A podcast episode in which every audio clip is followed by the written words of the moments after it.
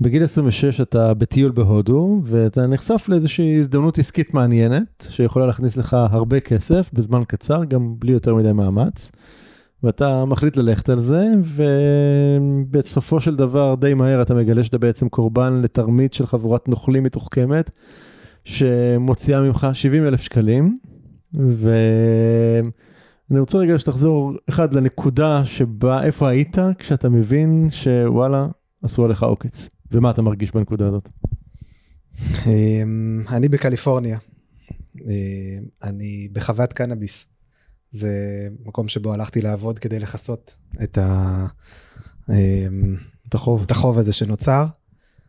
אני יושב בחדר, עובד עם כמה אנשים, ומישהי אה, שטיילה איתי בהודו, שם, נפגשנו וסיפרתי לה מה עבר עליי, והיא סיפרה לי שמה שקרה לי זה עוקץ. עד אז הייתי די בהכחשה לגבי העניין הזה. בהכחשה או שחשבת שזה אמיתי, שבאמת היה שם איזושהי הסתבכות שהיא...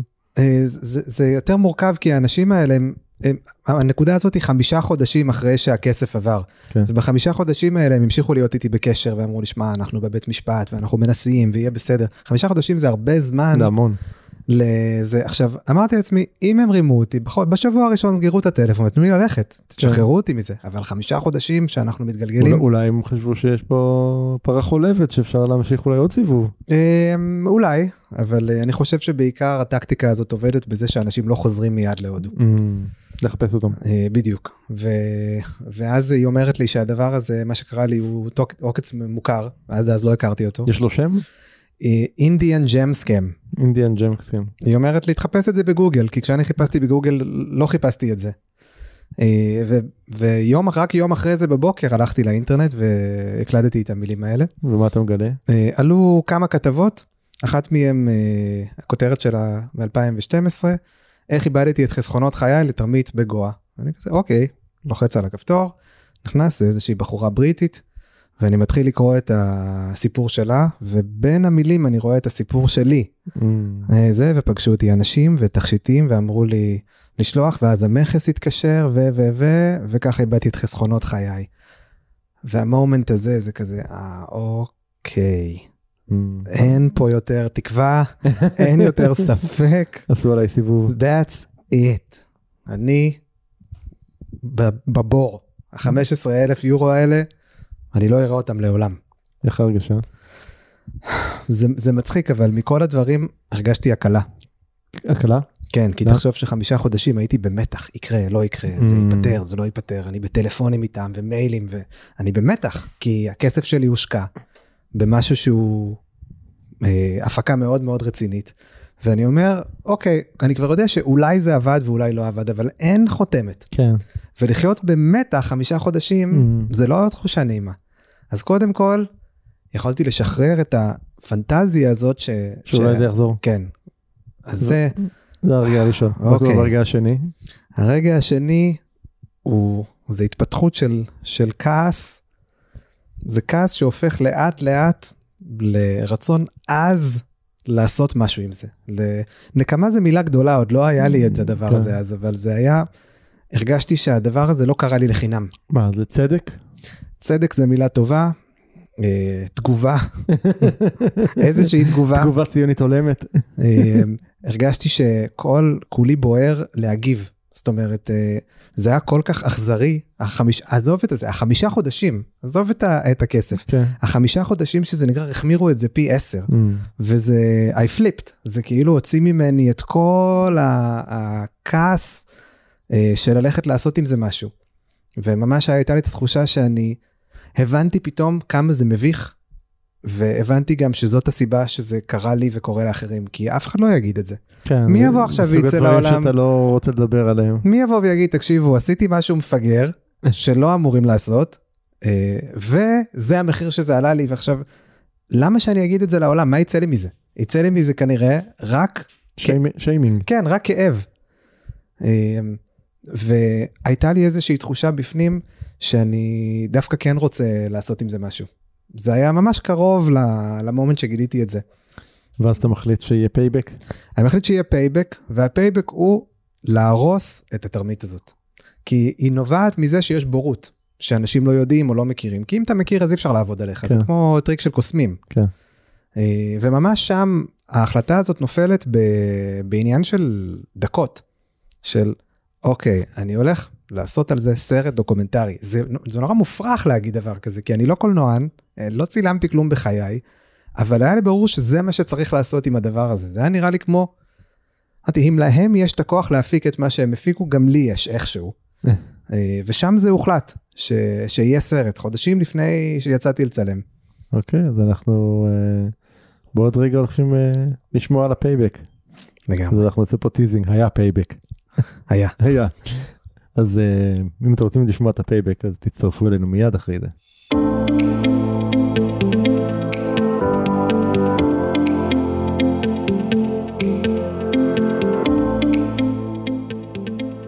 הדבר היחידי הקבוע הוא שינוי.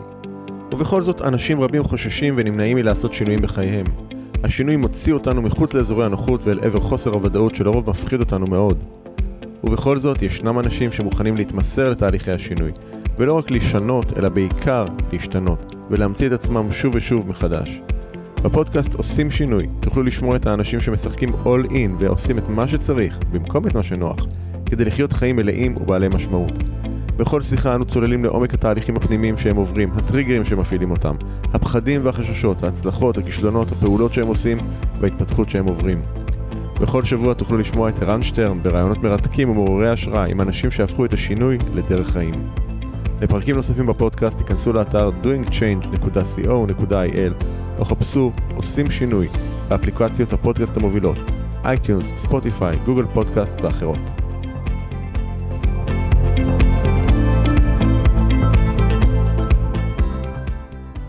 ברוך הבא אמיר פרידמן.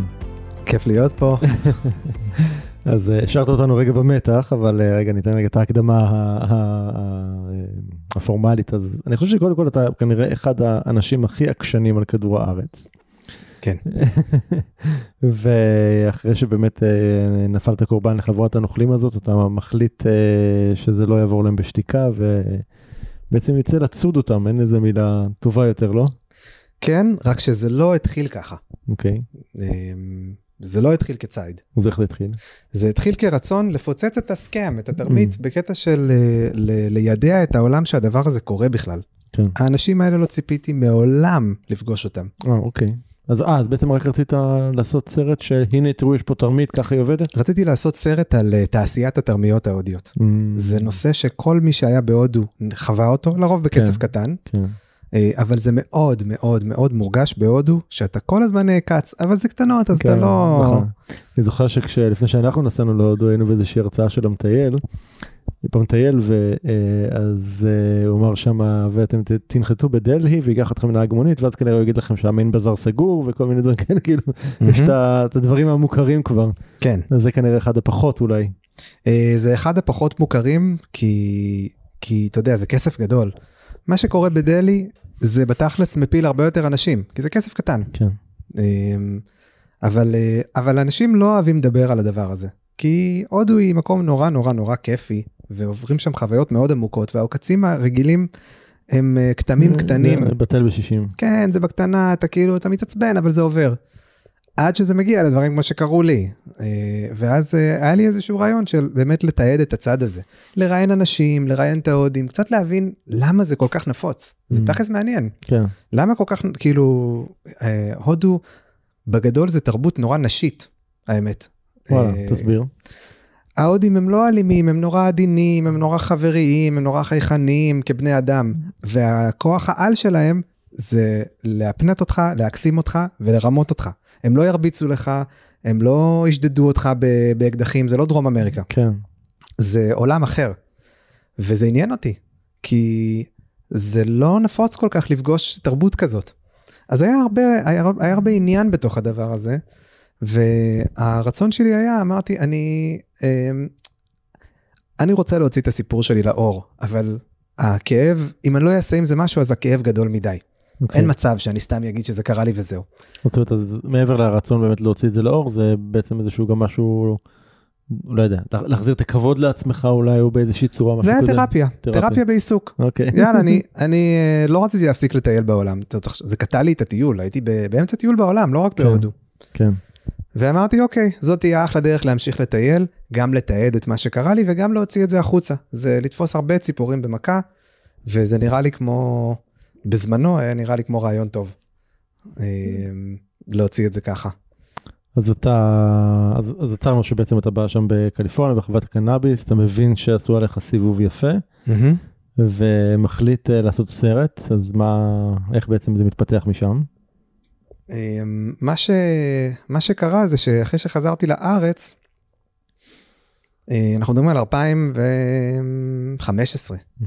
אמ, בק... הייתי בקליפורניה, אה, בחוות קנאביס, ושם הרווחתי יחסית הרבה כסף למצב שהייתי בו, אה, כמה אלפי דולרים. אז כשחזרתי החוב הזה נורא צומצם, כבר לא הייתי ב-70, זה היה נגיד 30. ובזמנו התחום של מימון המונים היה יחסית, יחסית חדש. כן. זה עוד לא היה בכל מקום, ואמרתי, יאללה, אוקיי, אני אעשה כזה. אני אוציא, אני אעשה מימון המונים, אני אוציא את הסיפור הזה החוצה בעזרת מימון המונים. ככה אני אוכל לגייס כסף להפקה הזאת, וגם, ועל הדרך לשחרר את הסיפור הזה החוצה. אמ, לא היה לי מושג מה אני עושה. לא היה לי מושג, אני אמ, עכשיו מסתכל על זה אחורה, ו... כן, ומבין כמה זה נבוך. היה... אתה יודע. כן, אבל, אה, אבל הוצאתי את זה וזה הגיע לתקשורת. אוקיי. זה הגיע למאקו וראיינו אותי בצינור לילה. ו, ומה זה סיפור שקרה, טוב, כאילו. כן, זה סיפור טוב, ו, וזה היה, אמרתי, אני יוצא להודו עם מצלמות נסתרות, ללכת לצלם תרמיות, זה היה מאוד מופרך בגדול. Mhm. אמ, ובעצם בהכנות להדסטארט פגשתי את מי שיהיה הצלם שלי. אוקיי. הוא דרך חברים משותפים אה, אה, עזר לי לערוך את הסרטון. אה, ואחרי שזה הגיע לתקשורת הדבר הזה התחילו לשלוח לי אנשים הודעות פרטיות לאינבוקס של תקשיב ראיתי את הסיפור שלך קרה גם לי. כן זה קרה לפני 15 שנה זה קרה לפני 10 שנים איבדתי Mm. 100 אלף שקל איבדתי מה- 30 אלף מה- מה שקל אתה חושב שאתה פוגש את כל ההודעות האלה, מה מה אתה מרגיש? כאילו מה... אני מרגיש שזה מאוד מאוד חשוב מה שאני עושה אוקיי. פתאום אני מרגיש שזה איזשהו מקום לתת ל... שזה כבר לא, זה לא רק שלך אולי. זה הרבה גדול ממני בהרבה. אה, זה כאילו אני חושב שקיבלתי משהו כמו 30 הודעות כאלה וואו. זה הרבה רק ב- מישראלים מישראלים. כן רק מישראלים ועוד איזה שניים מהעולם אבל uh, הבנתי ש, שיש פה משהו מאוד אכזרי ואנשים סוחבים את זה על הגב שלהם שנים. יודע, רוב האנשים לא עשו עם זה כלום. אז בן אדם איבד 80 אלף שקל חזר עם הזנב בין הרגליים. התרסק לו הביטחון העצמי, כן. אתה יודע, הוא התפרק לחתיכות, אה, זה יכול להיות שכל החיים ללוות אותך הדבר הזה. כן. וכאילו, ואין לו, הוא לא יכול לדבר על זה עם אף אחד, כי זה סופר מביך. אז תכף- תכף אני- תכף נגיע באמת לאז- לבאמת מה מה קורה מהשלב הזה, אבל אני רוצה רגע טיפה רגע לחזור אחורה. אוקיי? לרגע שבו בעצם ההזדמנות אה, לעשות כסף מהר וקל אה, מופיעה במרחב שלך. מה מה גורם לך להחליט שאתה נכנס ל- לדבר הזה? אמ, בשנתיים שקדמו לסיפור הזה, אמ, אני גרתי בברלין. אה, ומצאתי שם את עולם העגלות. אה, הלכתי למכור צעצועים, זה התברר כמשהו שאני גם אוהב לעשות וגם נורא רווחי. אה, והייתי עובד חודשיים בשנה ומרוויח בערך, נגיד, 40 אלף שקל, 50 אלף. שקל. זה המון לילד כן. בן 24. אה, שאין לו יותר מדי הוצאות. כן, זה, זה, זה הספיק לי לכל השנה. אה, עשיתי את זה שנתיים. בסיבוב הראשון בברלין זה מימן אותי כל השנה, ובסיבוב השני יצאתי עם זה לטייל. אז כבר העולם הכלכלי שחייתי בו היה לא, לא שעתי, לא שכר שעתי. כן. ו... אבל זה, זה עולם קשוח, למכור בעגלות זה 12 שעות ביום או 10 שעות ביום, וזה נורא אינטנסיבי. וקיוויתי מתישהו להתעלות מעל זה למשהו אחר. בשלב הזה כבר בימים ההם כבר הכרתי את אבא עשיר אבא אני וכבר היה לי אה, אה, רקע כושל בשיווק רשתי כבר עשיתי כמה פרויקטים אמרתי מתישהו כאילו אני אמצא איזה איזה דרך ל- להתקדם. והעסקה הזאת הייתה בשבילי כמו גם ככה חיפשתי משהו לעשות זה היה לקראת סוף הטיול שלי בהודו הכסף גם ככה עמד להיגמר זה לא שזה היה לי מופרך שהם הציעו לי את כן. זה כבר הייתי עם הרדאר פתוח. ו... ושוב לא הלכתי על זה ישר הוא אמר לי את כל הדברים הלכתי לאינטרנט בדקתי. את... הכנסתי את המילים שהוא אמר לא חיפשתי תרמית אוקיי. חיפשתי את המילים שהוא אמר כי אמרתי כאילו כמה כבר כמה כבר כאלה יש זה כן. היה עולה ושום דבר לא עלה. אוקיי. עכשיו תאר לך מה זה עושה ל mindset של בן אדם שאתה מחפש בגוגל כמה דקות וכלום לא עולה על משהו שאמור להיות נורא מסוכן מהמם. וזה יצר לי בליינד ספוט מאוד מאוד מאוד גדול. זה אחת הסיבות העיקריות ש... שלקח לי כל כך הרבה זמן לחפש את זה שוב. כן. אמ, גם הסכום שהציעו לי היה משהו כמו 8,000 יורו, שזה סכומים שהרגע הרווחתי, לא מדובר כן, פה על זה- 50 אלף יורו, אתה יודע, זה, זה לא כזה כסף גדול, אונסטלי. כן. לא מדובר פה ב, ב, ב, בעסקאות נדל"ן. אמ, ואמרתי, יאללה, כאילו, עד עכשיו עבדתי רק ב, אה, בעבודת עגלות וזה, בוא ננסה. מה- מה בעצם היית צריך לעשות? מה שהייתי אמור לעשות זה לשלוח תכשיטים שהם הביאו לי בדואר אוקיי. לברלין, ולאסוף אותם שם. הם היו מטיסים אותי לשם, אני הייתי אוסף את זה ונותן את זה לאיזשהו לקוח שלהם. על הנייר לא מופרך מאוד, לא אוקיי. בשמיים. אוקיי. אה, דיל די פשוט האמת. אה, זה, אתה יודע, זה הוחמר מאוד שהם הם הטיסו אותי לגרמניה, על, חש, על חשבוני, חשבונם, אבל הם הטיסו אותי, וזה היה דבר מאוד אכזרי בתוך זה. לא האמנתי שמישהו יעשה משהו כזה למישהו אחר. אוקיי. ההכחשה חלקה נבעה מזה שלא זה- מה זה האמנתי, הטיסו אותך? בעצם הרחיקו אותך מהם. כן, אבל הם כאילו הטיסו אותי כדי לסיים את העסקה. כן. מה שרק הלך והחמיר עוד בגרמניה. אבל לא האמנתי שמישהו יעשה את זה למישהו. זה לא... מה, תמימות נעורים? אני חושב שזה אפילו מעבר לתמימות, זה פשוט איזושהי תמימות אנושית. Mm. כאילו זה כל כך קיצוני. הם ידעו שהם מטיסים אותי לגרמניה בלי שאף אחד מחכה לי, בלי כסף, הם ידעו את זה, ועדיין לא היה אכפת להם. כן. ועל הדברים האלה, יצאת לצוד. על הדברים האלה יצאתי להרוס להם את הביזנס. כן. אה, זה, היו שם כמה זה- חלקים זה היה קטנים. המישן, להרוס להם את הביזנס. כן, זה עדיין המישן. כן. ו... זה עדיין המישן. אה, כן. אוקיי, אז אה, אז ככה, אני, אני, אני רוצה ככה שנדלג בכמה תחנות בסיפור, אתה מגיע להודו בעצם עם צוות צילום, מצלמות נסתרות. אז זהו, אז מצלמת הסתרות לא היו לי בסיבוב הראשון, אוקיי. כי ה-Late Start היה מאוד צנוע, אספנו בערך 5,000 שקל, אה, וזה הספיק לי בשביל לממן לצלם שלי אה, את הכרטיס טיסה, Hmm, וזהו. כל שאר הפרויקט אני מימנתי מהכסף שבמקום להחזיר להורים שלי, השתמשתי בו עכשיו אה, לפרויקט מה, הזה. מה הם חשבו אגב על זה? ההורים שלי...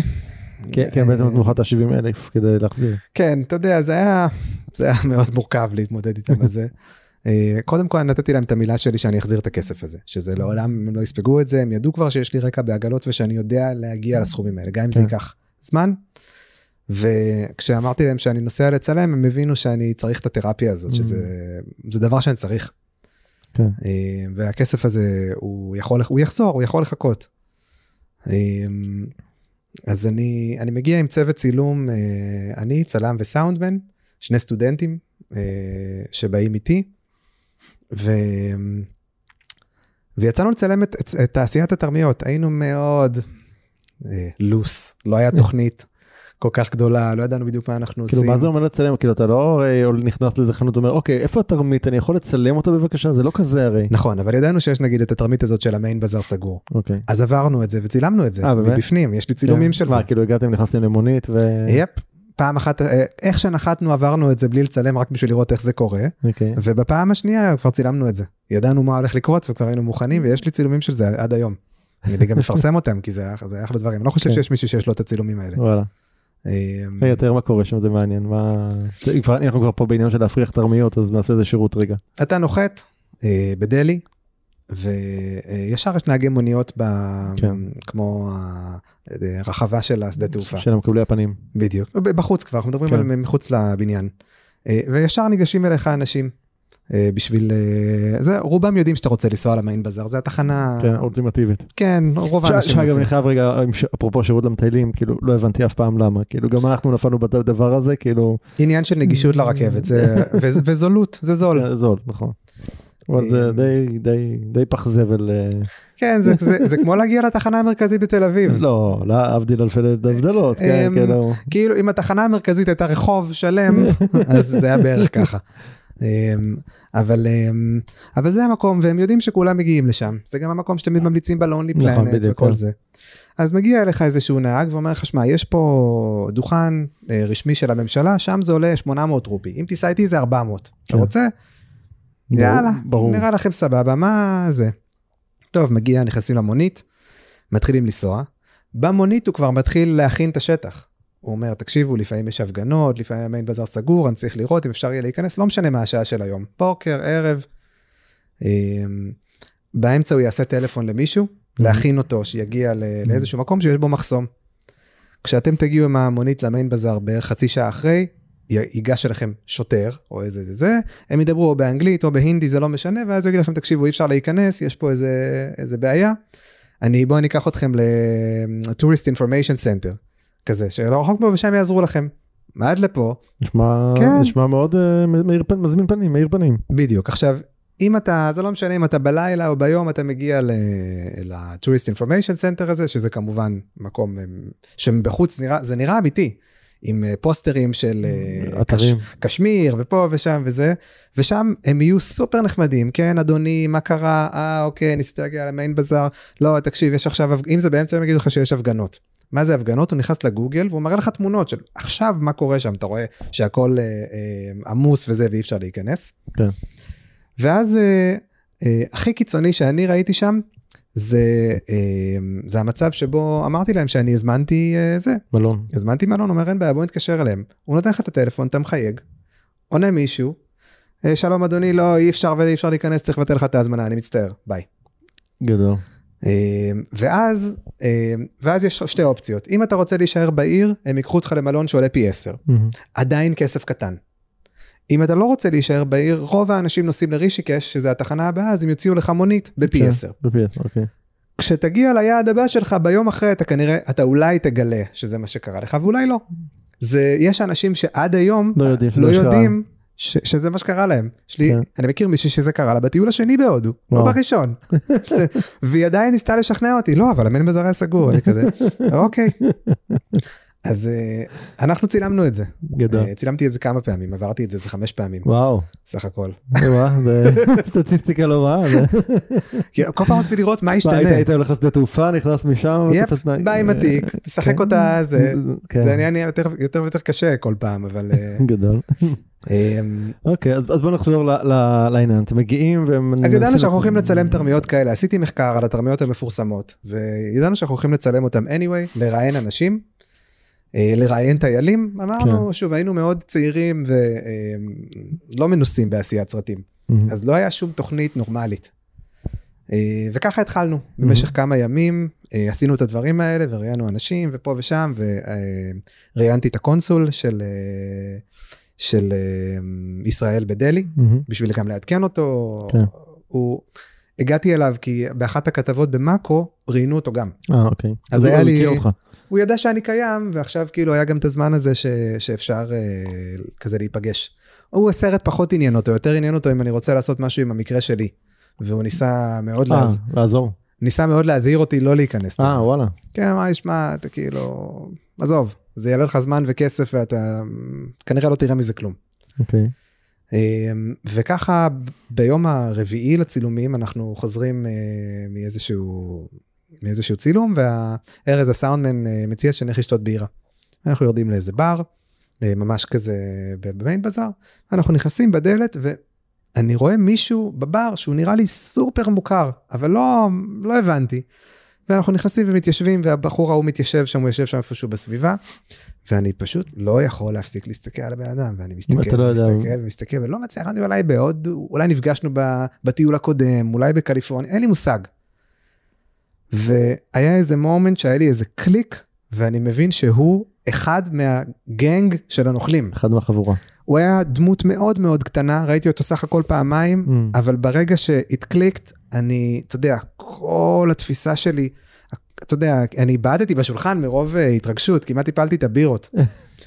ו- ואני כזה אומר לצוות שלי, תקשיבו, יש פה מישהו שהוא אחד מהחבר'ה האלה, ואנחנו מתחילים להתלחשש, ומה עושים, נצלם, לא נצלם, וזה היה רגע מאוד מאוד קיצוני. מה אתם אה, מחליטים לעשות? ואני צריך להחליט מה עושים. וידעתי שאם אנחנו נביא מצלמה, זה בורח. אין סיכוי, גם התאורה לא הייתה טובה וזה, אמרתי, אוקיי, אני צריך להתעמת עם הבן אדם הזה. זה now or never. ואני מבקש מהם שיישארו בסביבה, ואני קם, מתקרב לבן אדם הזה, ומתחיל שיח מאוד תקיף. והוא זוכר אותך? הוא מנסה להתחמק, הוא זוכר אותך? כאילו הוא זיהה אותך? הוא זיהה אותי, אבל הוא ניסה להתחמק, ואני הופך ונהיה יותר ויותר תקיף, אני אומר, תקשיב, יש לי משפחה שעובדת בשגרירות ב... פה בדלהי, אתה לא ידעת מה אתה עושה כשרימית אותי, אני הבן אדם הלא נכון לעשות לו את הדברים האלה. וזה הולך ו... וזה, זה מוקלט או שגם זה לא? זה לא, זה לא. הלוואי, אה, אז זה לא מוקלט. אה, ויושבים שם שני אנשים בשולחן, הוא ועוד אחד. אה, והם אומרים תקשיב, תירגע, שב, שב ותגיד מה אתה רוצה, כאילו, אתה, אתה מתחמם פה ואין למה. אוקיי. ומתחיל איזשהו שיח בין הם השניים האלה. מודים כאילו שהיה משהו כאילו הוא, הוא בינתיים כולו מיתמם ואומר שהוא לא יודע וזה, וככל שממשיך השיח, הוא פתאום מתחיל אה, כזה להיפתח, והוא אומר, תקשיב, אני, אני, הם היו אצלי בגסטהאוס, אבל אני לא באמת מכיר אותם, אני לא יודע, אין לי איך לעזור לך. כאילו, אני לא קשור אליהם באמת Mhm. וזה, והבן אדם השני מתחיל אה, לשאול אותו שאלות, תגיד, אתה... אתה קשור למקרה הזה, אתה אחד מהאנשים שעושים את זה, שם נפתח כמו איזה ריב מזויף כזה, שאני מאוד לא קונה, אוקיי. ובאיזשהו שלב הבחור השני אומר לו, תקשיב, אני לא, אם, אם זה מה שאתה עושה לאנשים, אז תעוף מפה, אני לא רוצה שתשב איתי בכלל. אני כזה, yeah, right, מהמם. בטח. וטוב, אני נשאר עם הבן אדם השני, שאין לי מושג מי זה, לא ראיתי אותו בחיים. רגע והראשון מה קרה אה, איתו? הוא הלך, הוא יצא. ואתה לא אתה לא הולך אחריו? לא? תראה, אני מפחד, בסופו של דבר אין לי, Mm. אני לא בן אדם אה, מאיים. אה, אז אני לא יודע כל כך מה לעשות איתו. והבן אדם השני אומר לי, תקשיב, הבן אדם הזה, אם אתה רוצה להגיע אליו, הוא הוא גר פה. הוא גר פה, קוראים לו ראג', הוא גר פה מאחורי הסמטה, יש את המקום של ה guesthouse של ההורים שלו, נקרא מהש guesthouse. אני כזה, למה שאני אאמין לך? מהמם. אתה חבר, אז כאילו, אם אני שם כנראה ירצחו אותי. הוא אומר, שמע, אתה יכול לבחור שיאמין לי, אתה יכול לבחור שלא, זה המצב. ואני מודה לו, וכזה על הטיפ, כן. ויוצא מהדלת, ואיך שאני יוצא מהדלת, אני רואה את הבחור השני יוצא שם מאיזה סמטה. ואני כזה, אוקיי, זהו, אני מת. כאילו... מה זה הבחור השני? את אותו- את ה- את הראג'ה? הראג'ה הזה, אני רואה אותו אוקיי. יוצא מהסמטה, ואני כזה, that's it, אני- אמות פה היום. למזלי, כשהוא ראה אותי, הוא ברח חזרה לסמטה. מהמם. ואני כזה, אוקיי. זה רץ חזרה ל guesthouse ומסביר לחבר'ה מה קרה, גם צריכים לעוף מדלהי היום. למה? כי אני מפחד אה. שכאילו, אין לי מושג מי האנשים האלה, בסוף כן. זה מאפיה. כן. נורא מפחד ו- וכאילו, ובסוף ברחנו מדלהי באותו לילה, והדברים עוד הת- התגלגלו משם, אבל זה היה ממש, זה היה הטריגר שבו הבנתי שלא נסעתי להודו בשביל לעשות סרט על תעשיית התרמיות, נסעתי כדי לפצח את המקרה. העניין, כן. כן, והדבר הזה אה, עשה flip לכל המקרה. כי אז עברנו מתרפיה לציד. אוקיי. זה ממש היה... ואז מה מתחילים להרחיב משטרה עורכי דין קונסוליה מה אה, אני מודיע לקונסול שזה מה שקרה, אני מבקש ממנו שיארגן לי עורכי דין, כאילו שיקשר אותי לפחות, ואני שוכר עורכי דין, ואני מערב את המשטרה ופותח תיק וזה וזה וזה. לקח לי זמן, הייתי צריך ממש להפעיל הרבה מאוד לחץ. כמה זמן זה נמשך כל הציד הזה? אה, זה הסיבוב הראשון של כן, הציד. כן, כן. Mm, לקח לי מהרגע שראיתי אותו עד ששכנעתי את המשטרה ללכת אה, לעשות פשיטה על הגסטהאוס של ההורים שלו, משהו כמו חודש. וחצי. אה, לקח זמן, בסוף שכנעתי את המשטרה ללכת לפשוט על הגסט, זה היה לא פשוט, כי אין לי כן, כלום נגדו, כן. הוא לא לקח ממני כסף, הוא לא, זה מילה נגד מילה. אבל ברגע שעירבתי את השגרירות, זה הפך להיות תקרית דיפלומטית. מהמם. זה מאוד מאוד מאוד עזר. אוקיי, עוד טיפ חשוב. כן, הקונסול אמר לי תמיד לערב את השגרירות, לא משנה כן. מה. כן. גם אם יגידו לך לא להיכנס לזה, אבל אתה חייב להודיע להם מה קורה. אז אני ככה בוא בוא נגיע רגע ל- ל- לסיום איך זה. יש, יש סצנה בכתבה שעשו אה, איפה זה במאקו? או... באולפן שישי. באולפן שישי. יש שם סצנה הזויה לכאורה, שהם מגיעים עם אה, תיק מלא שטרות, ועל המכסה מנוע של הרכב מתחילים לספור לך את הכסף. ולהחזיר אותו. כן. זה שנתיים אחרי מה שאנחנו מדברים עליו. עכשיו. שנתיים אחרי, שנתיים של ציד. כן. היה, היה שלב בשנתיים האלה שחשבת שזה כבר לא, לא תראה את הכסף? אה, כן, היו הרבה שלבים כאלה. אה, אנחנו, הייתי סך הכל שלוש פעמים בהודו בשביל המקרה הזה. אה, כשס- כשסיימתי את הסיפור הראשון, את כל מה שדיברנו עכשיו, עם הצוות זה היה פעם ראשונה, ואחר כך חזרתי להודו לבד, לעוד חצי שנה עם מצלמות נסתרות, אה, משקפי צילום, וזה. היה ממש ג'יימס בונד. חצי שנה הייתי שם באמת בציד אמיתי. וכשעזבתי אחרי החצי שנה הזאת הייתי בטוח שאין, שזה לא יקרה לעולם. וואלה. אפילו שמאוד התקדמנו וכבר הגענו לדיוני פשרה על כסף וזה. כאילו מול מי בעצם זה, זה מול מאפ- מאפיה, ב- מאפיה מאפיה. כן, מול ה... היו נציגים של המאפיה שהתדיינו איתם בבתי משפט והם ניסו ל... ל... למרוח אותי, אמרו לי קח 60% מהסכום, 70% מהסכום. אמרתי להם שאני רוצה כפול על כל מה שהם עשו לי. וואלה. ולמרות שהם כל הזמן אמרו שהם ישלמו, זה לא באמת קרה. אה, וכשעזבתי בפעם השנייה הייתי בטוח שכאילו, יאללה, זה לא... אז מה, מה גרם להם בסוף כן להחזיר את הכסף? הבן אדם ש, שצדתי באמת, אה, ראש הכנופיה, אה, מסתבר, היה כמו חייל של איזשהו טרוריסט בהודו. של ממש ממש טרוריסט. מישהו שהוא כאילו סופר מאפיה כזה. וואלה. והוא היה עובד בשבילו בשביל כל מיני דברים, וקצת אחרי שאני עזבתי, הוא עשה איזושהי טעות, ועצרו אותו. על משהו אחר לגמרי. משהו אחר, unrelated, לא אוקיי. קשור אליי. וכשעצרו אותו, בגלל שהיה קייס פתוח, אז עשו הצלבת נתונים שאין לי מושג ממתי ההודים עושים את הדברים האלה. נשמע לא הגיוני עבור הודו. וראו שיש תיק פתוח של אזרח ישראלי שהרגע אה, זה, והם אה, עצרו אותו ולקחו אבל אותו. אה, כאילו כשאתה פתחת את התיק ידעת שהוא היה מעורב והיה לך כבר את הפרטים שלו? כן, כי אה. כשעצרנו את ראג' הוא נתן לי את השמות של אה, כולם. הבנתי, אוקיי. היינו אצלו בבית, פשטנו לו לבית כמה פעמים, הייתי אצלו בבית חמש או שש פעמים, וואו. בג'ייפור. הגעת שזה- עם המשפחה? עם המשטרה, עם המשטרה, זה- עם משקפי צילום. אמ, ו... אמ, אז הוא עשה את הטעות והוא נעצר, הוא נעצר ו- והוא הכניס אותו למעצר, ואז עוד פעם התחיל להגיד לי, כן, אני רוצה לשלם לך, לשלם לך, אמרתי, אני לא רוצה את הכסף יותר, תחזיקו אותו בכלא, לא רוצה את הכסף, חלאס, הוא לא משלם גם ככה. כן. וחצי שנה הם החזיקו אותו בכלא בהודו, כשאני הייתי עוד פעם בקליפורניה, בשביל לממן. לממן את זה. אה, ואז הם אמרו לי, שמע, מתחיל פה, אה, מתחיל פה משפט, אתה צריך להעיד. מהמם. אתה צריך להעיד ואי אפשר לעשות את זה בסקייפ, אתה צריך לבוא. אה, אבל לקחנו ממנו קצת כסף מהבית שלו, כמה אלפי יורו שאפשר להחזיר לך. כזה, אוקיי, יאללה, סבבה. מי- מי אומר לך את זה? עורכי דין? העורכי דין, אוקיי. כן. וכשהגעתי לבית משפט ופגשתי אותו שם אחרי שלוש שנים מהיום הראשון שהתראינו, היה רזה כזה, אתה יודע, אחרי אחרי חצי שנה. הכלא ההודי. בכלא. כן, ואז אמר לי, תקשיב, אני מוכן להחזיר לך את הכסף, עזוב, שחרר אותי מזה. אה, שחרר אותי, אני מוכן לשלם רגע, לך. בעצם רק להבין את הקונסטלציה, אז בעצם מה שהחזיק אותו בכלא זה עוד הייתה התלונה שלך נגדו? כן, Mm.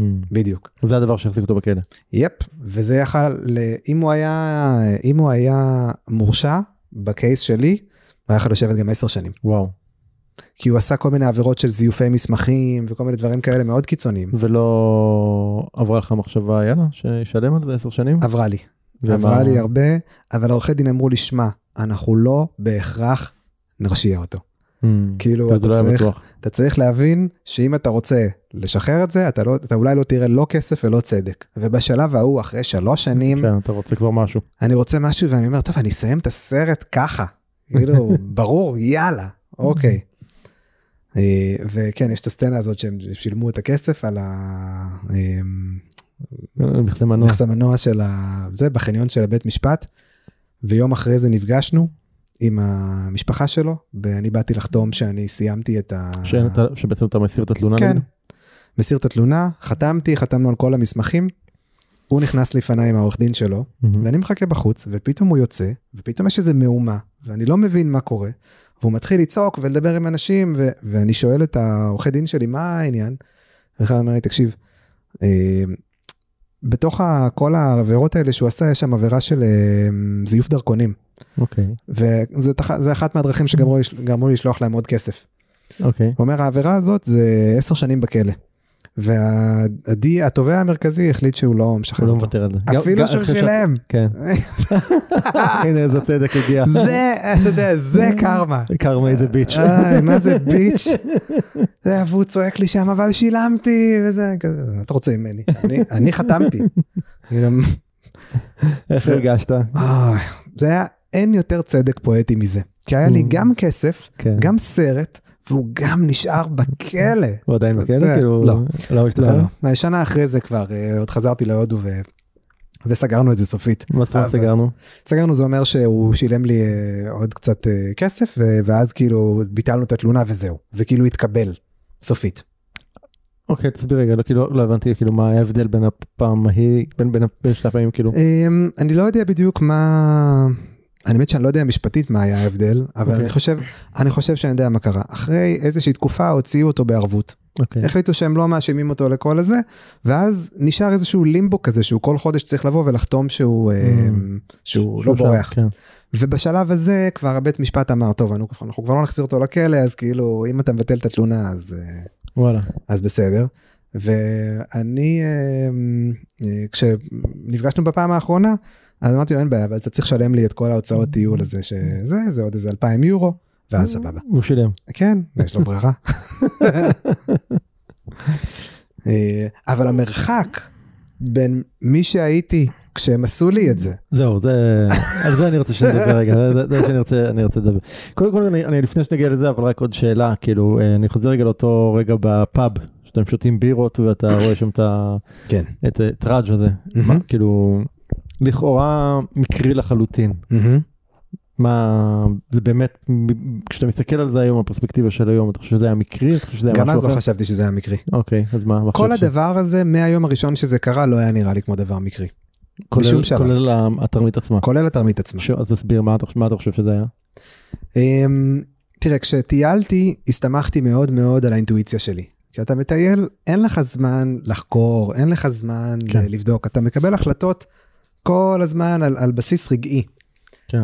ובמומנט הראשון שנפגשתי עם הבן אדם הראשון שדג אותי לתוך הדבר הזה, הרגשתי אינטואיטיבית שזה נכון לי. לא ידעתי למה אני נכנס, אבל האינטואיציה הר- הרגישה לי כמו, זה המסלול. וגם כששילמתי להם כסף ובדקתי, אז קיבלתי אישור. ואחר כך כששלחתי עוד כסף, ואחר כך כשחשבתי על הסרט, אז קיבלתי שוב את, את אותה תחושה של זה המסלול. זה מסלול מבאס לפעמים, כן. כן? אני לא, לא הייתי בהכרח נכנס אליו בצורה מודעת. כאילו אם היית יכול לחזור לאיזושהי נקודה בזמן ש- שיש לך שם איזשהו מורה דרך שיושב לך על הכתף ואומר לך אמיר כאילו זה מה שהולך לקרות או כאילו היית נמנע מזה? לא בהכרח, אוקיי. לא בהכרח. כי אתה יודע, בסוף יצא מזה הרבה טוב.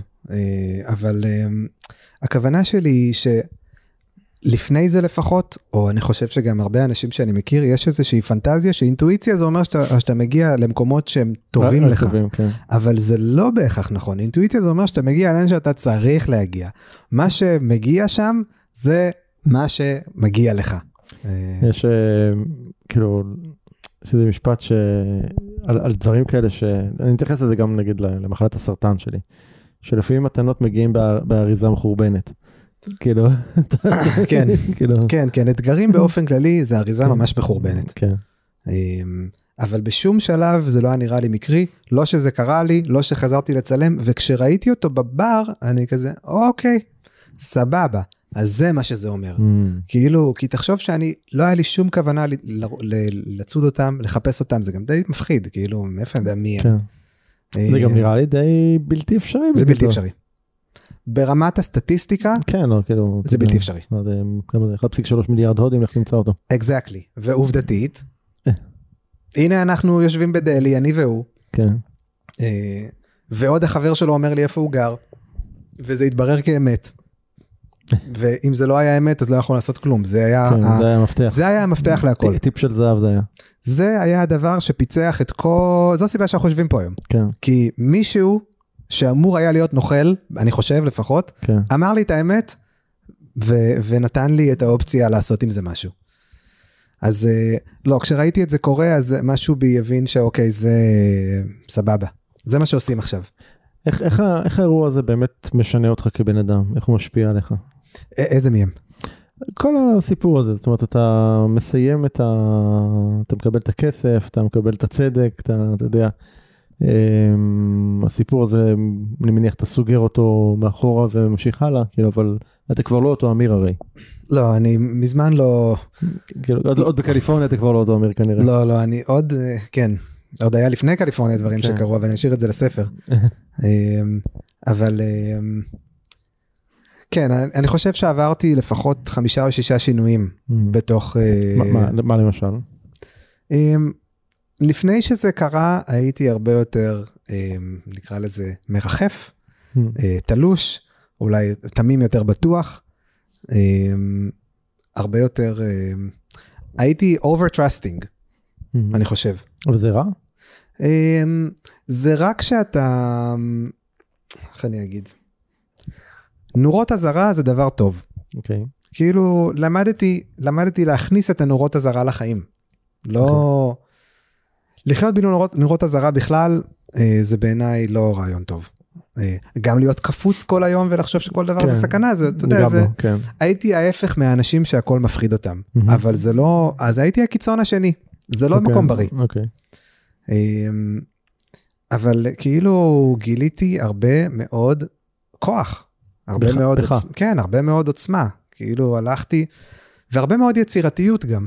אמ, אני חושב שהרבה, בוודאות מה שאני עושה היום מושפע ב-100% תן מהדברים. לי- תן לי דוגמה, אה, תקשור לי משהו מהיום לאיך זה, כאילו ש- שהושפע מהסיפור הזה. אמ, כשנסעתי לצלם בעצמי, אה, בפעם השנייה בדלהי, קניתי מצלמת תיירים קטנה, והיה לי גם אה, מיקרופון שצילמנו איתו. המצלמת תיירים הזאת, איתה צילמתי את הקורס הדיגיטלי הראשון שלי. אותו מיקרופון הוא המיקרופון של הזום שלי, שאיתו אני עושה שיעורים היום. זאת אוקיי. אומרת, זה אותו ציוד. שימש אותך היום. בגלל שהיה לי ניסיון בצילום, אז כשהגיע העולם של הקורסים הדיגיטליים, אני כזה, טוב, צילמתי אוקיי, כבר, אז כן. אני פשוט אעשה פליי ויהיה בסדר. כאילו, אני, זה לא זר לי מאוד. כן. אז הדברים האלה אה, מאוד הושפעו. הסכומי כסף, זה פתח לי נורא את, ה, את הסכומים שאני מסוגל לעבוד איתם. Mm, זה היה קצת אכזרי להיפתח ככה לסכומים כן, כאלה. כן. אה, אבל כשראיתי שאני מסוגל לאבד 70 אלף שקל ולשרוד, אז כשהיה הזמן להשקיע סכום כזה, אני כזה, טוב, נו, כבר שמתי 70 על ההודים, אני יכול לשים 20 על גיטרה, אני יכול לשים 20 על מנטור, אני יכול לשים 50 על, על ספר, אני יכול, אני יכול לעבוד עם הסכומים האלה. זה לא, זה לא כזה מפחיד. ו... זה, זה משהו שאני חושב נקודה מאוד מאוד אה, מאוד קריטית בעיניי, אני מאוד יכול גם להתחבר אליה, אני יודע שכש... once אני הייתי מוכן לשלם ל- למנטור שלי בפרוקטור 100 אלף שקל, אוקיי, לקבל את אתה יודע, את הלימוד ואת את הליווי וכל זה, אז זה פתח אצלי את ה... גם את, היכולת. לקבל סכומים גבוהים, זה לא רק, נכון. זה, זה דבר שהוא מאוד מאוד מאוד משמעותי, אני רואה קשר ישיר בין שני הדברים. נכון, וזה אצלי זה נעשה בצורה אכזרית. כן, אה, נפתחתי לסכומים האלה בעל כורחי. אמ, אבל זה היה, זה נגיד מאוד עזר לי אחר כך, עוזר לי עדיין. לד... כן. לעבוד, ל... ל... לדמיין את הסכומים האלה, לדעת שהם יכולים לעבור דרכי, זה לא, זה לא משהו מוזר עכשיו. כן. אמ, וזה מאוד מאוד מאוד עוזר בכל מה שאני עושה ביום יום עכשיו. Hmm. אבל אמ, כן, זה, אז זה בקטע הזה זה שינה אותי מאוד. אמ, מה גם שהפכתי יותר מקורקע. אתה יודע, עד אז כסף היה בשבילי אמ, רעיון יפה. אמ, ופתאום כשנכנסתי לחוב והייתי חייב אותו, אז זה גרם לי, זה גרם לי לרצות ללמוד אותו, כי הייתי בכזה סטרס כמה שנים, כן. כשסיימתי אה, את החלק הגדול של החובות, אני כזה, אוקיי, אני חייב להבין יותר טוב את האנרגיה הזאת, כי אני לא רוצה יותר להיות חשוף לסכנה הזאת. כן. וזה הכניס אותי יותר לעולם של ללמוד איך עסקים עובדים, אה, אחד לאחד. לא יודע אם אחרת הייתי... אה, וואלה, העולם של העבודות העונתיות הוא מאוד מאוד מפתה. כן. אה, אתה הולך חודשיים בשנה, אתה מביא בין 20 ל-50 אלף שקל מעבודות שהן, אתה יודע, סך הכל לא מאוד מסובכות, וזה נטו, זה כסף נטו, ואם אתה מטייל בעולם, כן, אתה לא צריך יותר מזה. כמו מלך, כן. אה, זאת הייתה הכלכלה שלי שבע שנים. Hmm, זה הרבה זמן. זה המון זמן, רוב חיי הבוגרים, זאת הייתה הכלכלה שלי. ולרדת מזה גם עזר לי, כי זה כלוב זהב. זה, מתי ירדתי מזה? בשעונה אחת זה לא עבד. Hmm. כל השנה לא עבדתי, ואז נסעתי, ואז משהו לא הסתדר בעונה, ואז חזרתי במינוס, אני כזה, אוקיי, אין לי עכשיו. Hmm. כאילו כל מה שחשבתי שאני אעשה בחודשיים המודל- האחרונים, המודל נשבר. כן, הוא נשבר, הוא תמיד היה שברירי, אבל אה, לפעמים עד שזה לא נשבר אתה לא מבין כמה נכון. זה שברירי. זה זה הרבה קורה הרבה פעמים. אה, כן, אתה יודע, אומרים להרבה אנשים, קללת האחד, אל תהיה תלוי בזה, אבל בהתחלה אתה תלוי, ואז זה נשבר, אתה עושה משהו. כן. כאילו, תג- תגיד, איך- אה, איך ההורים הגיבו שהחזרת את הכסף? אה, אני חושב שההורים שלי עדיין היו, הם היו די בהלם, אני לא חושב שזה, הם אי פעם זה נקלט להם באמת באמת מה? מה קרה בכל הדבר הזה, כי זה קרה רחוק מהעולם שלהם, זה גם כן. במדינה זרה וזה גם בדברים שהם לא מבינים בהם. הם, אני לא חושב שעד היום הם מבינים באמת את המשמעות של, של המסע הזה. כן. אמ, אבל אה, כאילו ההורים שלי בעיקר בוא נגיד הם, הם מאוד הם לא חסמו אותי מלעשות את זה שזה היה דבר די חשוב בעיניי. כן. אה, הם לא חסמו אותי והם עזרו לי איפה שהייתי צריך והם חיכו עם הכסף כאילו היה לי חופש פעולה היה לי מה שנקרא חופש אומנותי אה, לעשות את הדבר הזה בלי להרגיש שאני אה, כאילו חייב להחזיר כל לא- שקל. בלי לחץ, כן. הלחץ שלי היה עליי. כאילו עצבן אותי להיות, להסתובב בעולם עם, עם ענן של חוב. זו תחושה Mm, מאוד מאוד כן. לא נעימה, האמת. אני חושב שאולי יש פה שני דברים, זה גם החוב ואולי גם התחושה הזאת של של עשו עליי סיבוב. זה גם חלק, לא? כן, כאילו אני באיזשהו שלב עשו עליי סיבוב התחלף ב אני עושה עליכם סיבוב. אז אני כבר לא זוכר, כן, אוקיי, הבנתי. אני לא זוכר מתי זה השתנה, כי בסופו של דבר, אה, להפוך מקורבן ל... ל... לא יודע איך לקרוא לזה. אה, קורבן המנצח אולי? לא, זה נגיד תראה, בשלב, בשלב האמצעי עוד לא הייתי מנצח, אוקיי. אבל I fought back, כאילו, לרודף. הייתי, אמ, כאילו, כמו הייתי במגרש, כן. פתאום. Mm. זה היה מאוד חד צדדי בהתחלה, ופתאום אוקיי, יש זה- משחק. זה- זה- זה משהו, אני חושב שפה יש רגע איזושהי, משהו, אני חושב שמשמעותי רגע, להתעכב עליו רגע. אמ, כי באמת הרבה פעמים אנשים קוראים להם כל מיני דברים, שיט happens, כאילו דברים קורים. כן, לגמרי. ואמרת פה משפט מאוד חשוב, זה באמת מ- מלהפוך להיות קורבן של איזה שהם נסיבות או של אירוע, לשחק על המגרש פתאום, וזה אני חושב שזה צעד, גם אם אתה לא יודע, שוב, לא היה לך שום ביטחון מה התוצאה שתהיה, גם אם אתה משחק, אתה משחק הכי טוב בעולם, אתה לא, אתה לא יודע אם תנצח או לא תנצח. אבל עצם זה שאתה על המגרש, ואתה פתאום מגיב, ואתה לא רק נשאר בצד הקורבני, והיה... אני חושב שזה כבר כשלעצמו הוא, הוא סוג של, אה, יש בזה משהו מאוד, אני חושב, מעצים. נכון, לעלות על המגרש היה בשבילי הניצחון. בסוף באיזשהו שלב הכסף כבר לא עניין אותי. אמרתי, זה כן. שעליתי, זה שעשיתי, זה שיצאתי לתקשורת, זה שהשתניתי, זה שנסעתי לעשות סרט, אתה יודע, כן. שארגנתי צוות וטסנו עוד פעם.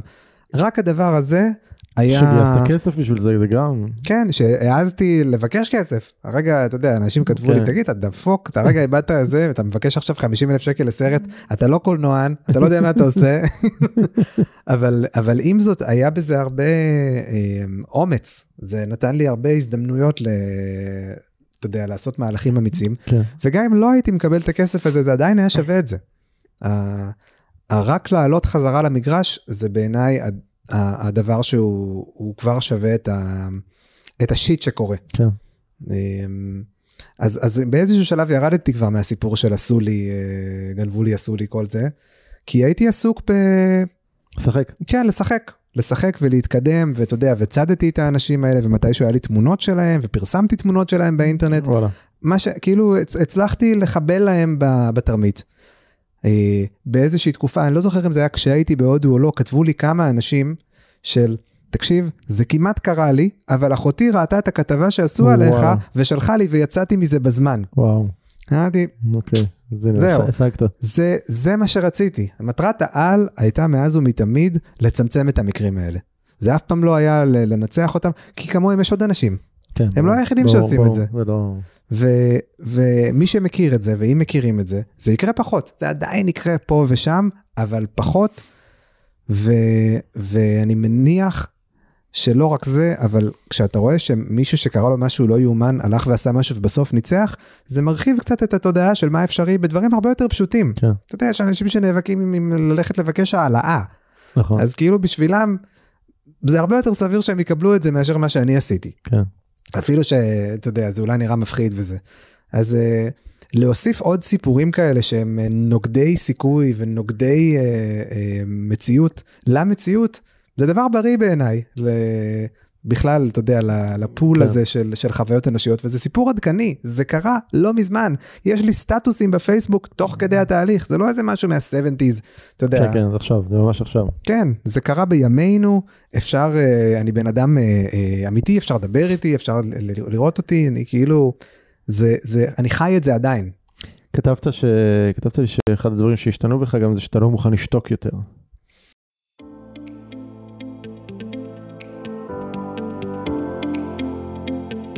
היי היי, אנחנו מיד חוזרים להמשך השיחה המרתקת הזו. אבל שנייה לפני כן, אני רוצה להזכיר לכם את הסיבה שהפודקאסט הזה נוצר מלכתחילה. והסיבה היא לעורר באנשים את האנרגיה והמוטיבציה להניע שינוי בחיים שלהם. אנחנו לא הגענו לכאן כדי להישאר במקום. כמו בטבע, גם אנחנו כבני אדם.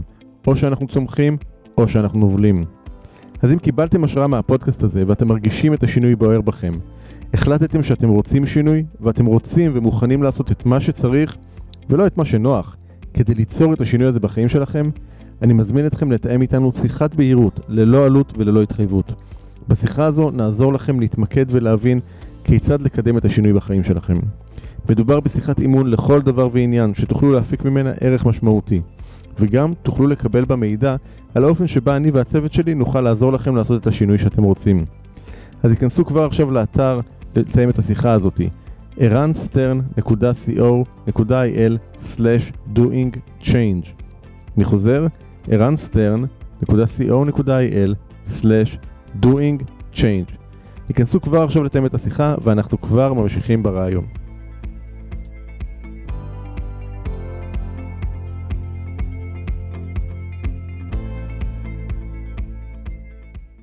תסביר את זה רגע מה זה אומר.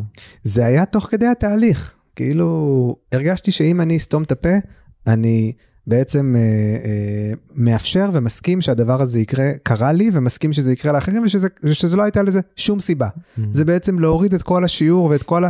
זה את כל המתנה מזה לקחת ולזרוק לפח. ולהסתכל על הארזה המחורבנת ולא לפתוח אפילו. כן. ובזה ש...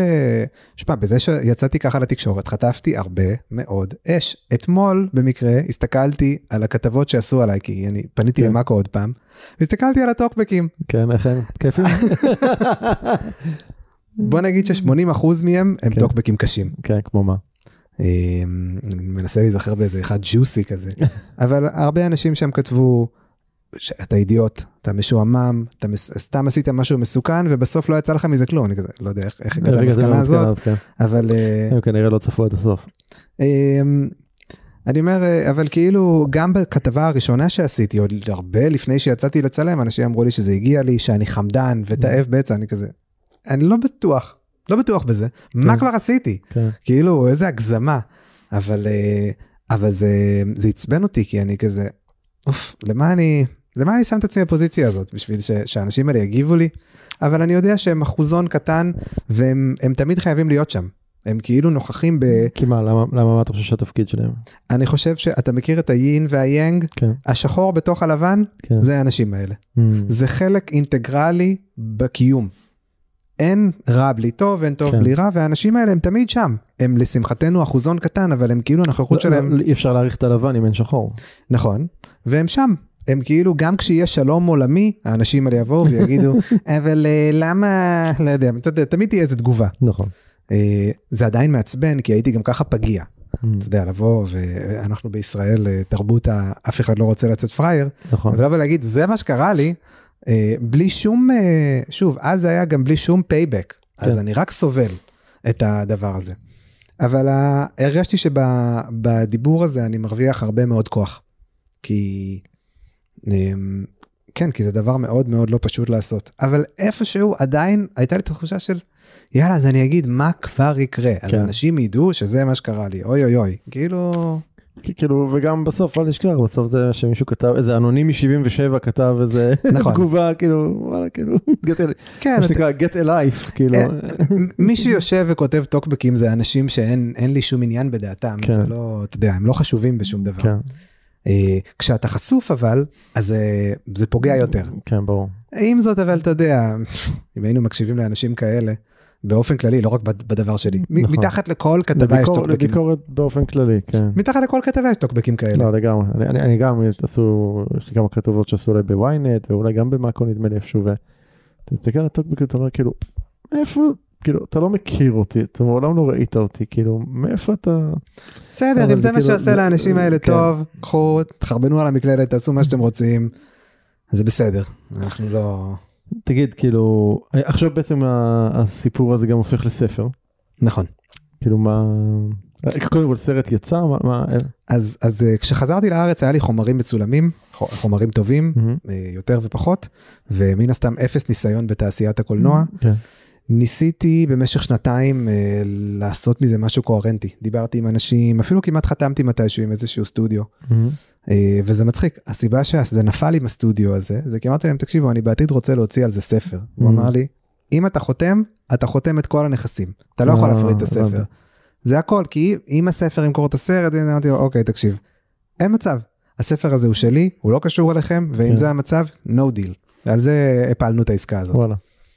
ואז עכשיו יצא הסרט, הספר. בדיוק, ואחרי שראיתי שלעשות סרט זה דבר מאוד מורכב, כי זה נורא יקר, זה לפחות 300 אלף שקל, אה, וצריך אה, צריך להגיש לקרנות, צריך הרבה עבודה. זה היה גדול עליי. אה, אז שמתי את זה בצד, ואחרי משהו כמו שנתיים התחלתי לכתוב את הזיכרונות שלי רק כדי לא לשכוח. אמרתי, יש כן. פה סיפור וזה. ואז נתקלתי באיזה וובינר של בחור בשם נבו רוזי, שהוא כתב ספרים על הודו, והוא מלווה סופרים. וראיתי את ההקלטה של הוובינר והוא הציע שם אה, פגישה חינם, אני, אתה אני מכיר את הפאנל, אמרתי כן. יאללה, טוב, סבבה. ודיברנו ואמרתי לו, שמע, יש לי את הסיפור הזה, אתה כתבת ספרים על הודו. ודיברנו וזה, ואז הוא אמר לי, שמע, אם אתה רוצה, שאני יכול לבוא לך בכתיבה, זה לא היה הרבה כסף בזמנו, ואמרתי, יאללה, בוא נעשה את זה. כאילו, בוא כבר, בוא נכתוב. כן. ובשלושה חודשים כתבתי את הכל בוואן גו. וואו, עכשיו גרמת לי לקנא. אה, כתבתי 700 עמודים, זה המון. זה המון, too much. לא, זה ספר עצום, מה זה שמעת? זה לא נשאר צריך- 700. צריך עריכה... כן, זה לפני העריכה. כן, כן, צריך פה עריכה קטלנית. אבל זה היה הפעם הראשונה שאני יכול להוציא ממני את הפרויקט הזה, כי עד עכשיו בעצם אין לי closure. כן. אפילו שניצחתי, אפילו שהסיפור הזה נגמר, מה שרציתי מאז ומתמיד זה להוציא מזה את האומנות, את הסרט או את משהו כן. ש... שזה יקבל חיים משל עצמו. ועכשיו סוף סוף יש לי את ההזדמנות להוציא את זה ולהפסיק לספר את זה. סיפרתי את זה המון פעמים, אני מן הסתם זה סיפור ארוך ואני תמיד משמיט פרטים ומשמיט תובנות. כן, גם עכשיו. אנחנו ממש דילגנו. כן, אה, דילגנו, אתה יודע, סיפרתי 15 אחוז. כן. אמ, ו... וברגע שהספר הזה נכתב הבנתי שאוקיי אני קודם יוציא את זה כספר ואחרי זה נדבר על הסרט אחרי זה כן. נראה. יהיה יותר קל גם ככה ל... לעשות לזה אה, גרסה של אה, סרט אחר כך. אבל אה, גיליתי שלכתוב ספר זה מאוד מאוד מאוד כיף ממש. כן. לכתוב זה כיף לערוך. וואי, לערוך זה סיוט. 700 עמוד, 700, אני מניח עמודי וורד, נכון? משהו כזה? כן. זה סדר גודל של, אני מעריך, 500, 600, אה, ספר של 500-600 עמודים של ספר, זה צריך עריכה מאוד, אה, זה נכתב ב-700 עמודים לפי ה... כי ספרנו את הכמות מילים. זה היה אה, אוקיי. 155 אלף מילים. המון. המון, המון, המון, המון. כן. ספרים שלי לדעתי, 1.70 אלף, 1.60 אלף, זה המון 155 אלף מילים. בדיוק. המון, אז, ואז הגעתי ללירון פיין, לבית האורחים, כן, והדבר הראשון שהוא אמר לי, תקשיב, זה לא יהיה 700 עמודים, אתה יכול לשכוח מזה. כן, לא, לא, זה אה, too much. כן, אז נכנסנו, ל- טרילוגיה. נכנסנו לפרויקט של אה, צריך לקצר את זה, אבל אני לא יודע איפה לקצר, כי מבחינתי הכל, לא יודע אם הכל חשוב באותה מידה, אבל, אבל אני לא יודע איפה לקצר. טוב, בשביל זה יש עורך. אז uh, התהליך היה מאוד קשה, כי הם קודם כל חתכו החוצה את מה שהיה נראה באופן גס, לא חשוב. אחר כך בילינו את החודשיים האחרונים בלהשלים, לשכתב את כל מה שיצא החוצה, ועכשיו אנחנו צריכים ממש להדק את זה סופית וכאילו ולגמור את זה.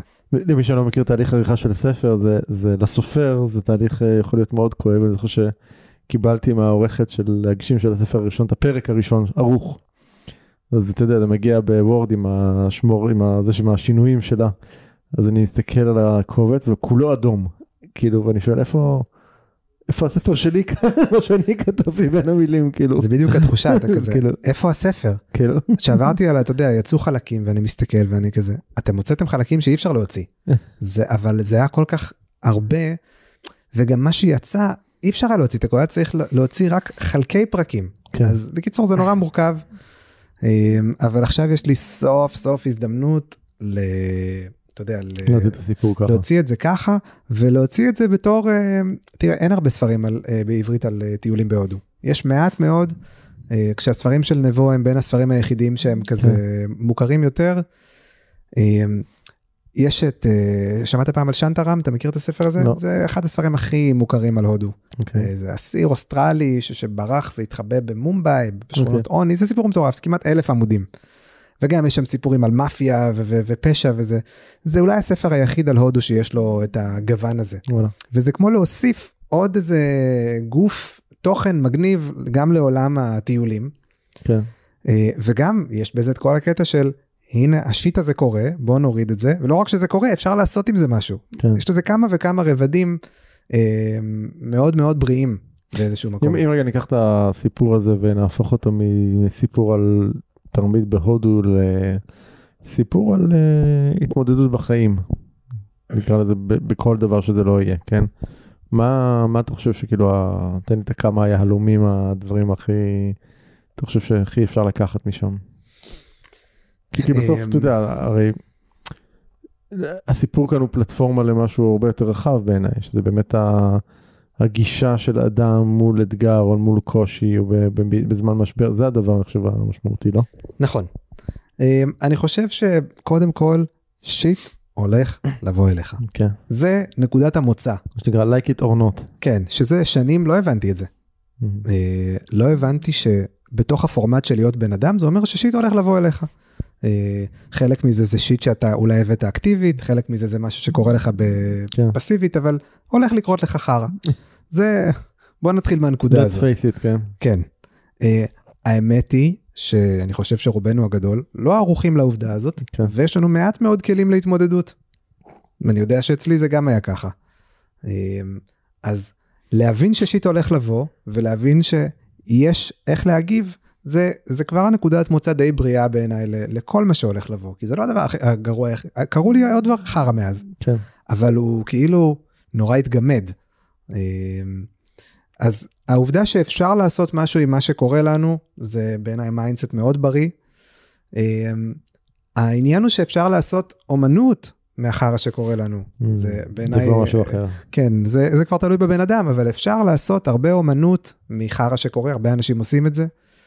אמ, יש ו- הרבה- הרבה- הרבה שירים מדהימים שנכתבו מ shit שאנשים חולפו. נכון. שירים, ספרים, סרטים, אמ, לפעמים אפילו אמ, דברים יותר פשוטים כמו אה, קעקועים, לא יודע מה, כל מיני דברים. כן.